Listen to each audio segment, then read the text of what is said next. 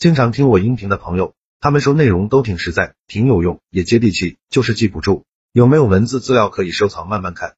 为了方便大家，我刚开了一个微信公众号，名字就叫做说话细节。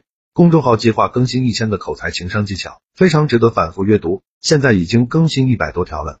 新关注公众号的粉丝，免费领一本二百页的纸质书，书名就叫做回话的技术，提升口才情商，效果比较好。不管你什么时候听到这条音频，只要你去公众号说话细节的菜单栏登记领书，免费送书的承诺都有效。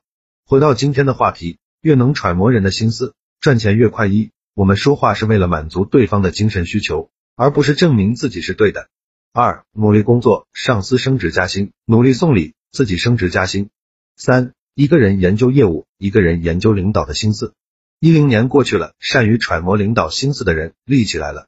某机构不追求利润，他们的任务就是分蛋糕，说白了就是制衡。四，他得意了，我巴结他；他失意了，我还去巴结他。竞争对手一下子就消失了，落汤的凤凰终归是凤凰呀。五、解决任何问题，从别人的利益出发，从人的劣根性出发，问题秒解。脱离了这个原则，所有的动作都是错的。六、习惯性付出，习惯性曲线救国，习惯性先礼后兵，习惯性把对方变成利益共同体。团结一心的人多了，咱的敌人就少了。七、每年考上九百八十五或者二百一十一的人很多，会送礼会拍马屁的人永远都很少。几千年过去了，大家能想起来的就是和大人和大人好复制吗？建议买本《和珅传》翻翻，和大人直接把百分之九十九的人秒成渣。仔细想想，读书时能搞定学霸班长吗？工作时能搞定同事领导吗？八，大方有多重要？拿出收入的百分之三十来请人吃喝玩乐，打点关系，还怕没人帮你？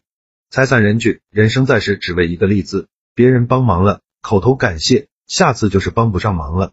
九，新人到了单位。不是用百分之九十九的时间去搞业务，而是用百分之六十的时间去搞业务，百分之四十的时间去搞关系。所有离开职场的人都是不会搞关系的。十，只要对方收钱，就不要送乱七八糟的东西。不懂人情世故，不懂人际关系，所有的资源都会消失。十一，求人办事不送礼，空口事实，除了收获自取其辱和埋怨世态炎凉外，还收获了句不开窍。一个人自取其辱，是他被打脸打的还不够多。不开窍人的世界是炫彩的，是励志的。十二，社会就是江湖，在江湖上闯荡，玩的就是人情世故。人情世故是门大学问，能应付就能成事，不能应付就是一路坎坷。烟搭桥，酒铺路，财挡灾。大方送礼后门开，后门开了财自来。十三，为什么不能送茶叶？很多人送礼喜欢送茶叶，但是送茶叶只能作为日常维护关系的手段，绝不能用来求人办事。市面上的茶叶乱七八糟，什么样的都有。价值模糊不好判断，价值模糊就是没有诚意。即使别人喜欢喝茶，不喜欢抽烟喝酒，也可以送华子茅台，这是硬通货，价值明确，基本所有超市都会回收，自己也可以送人。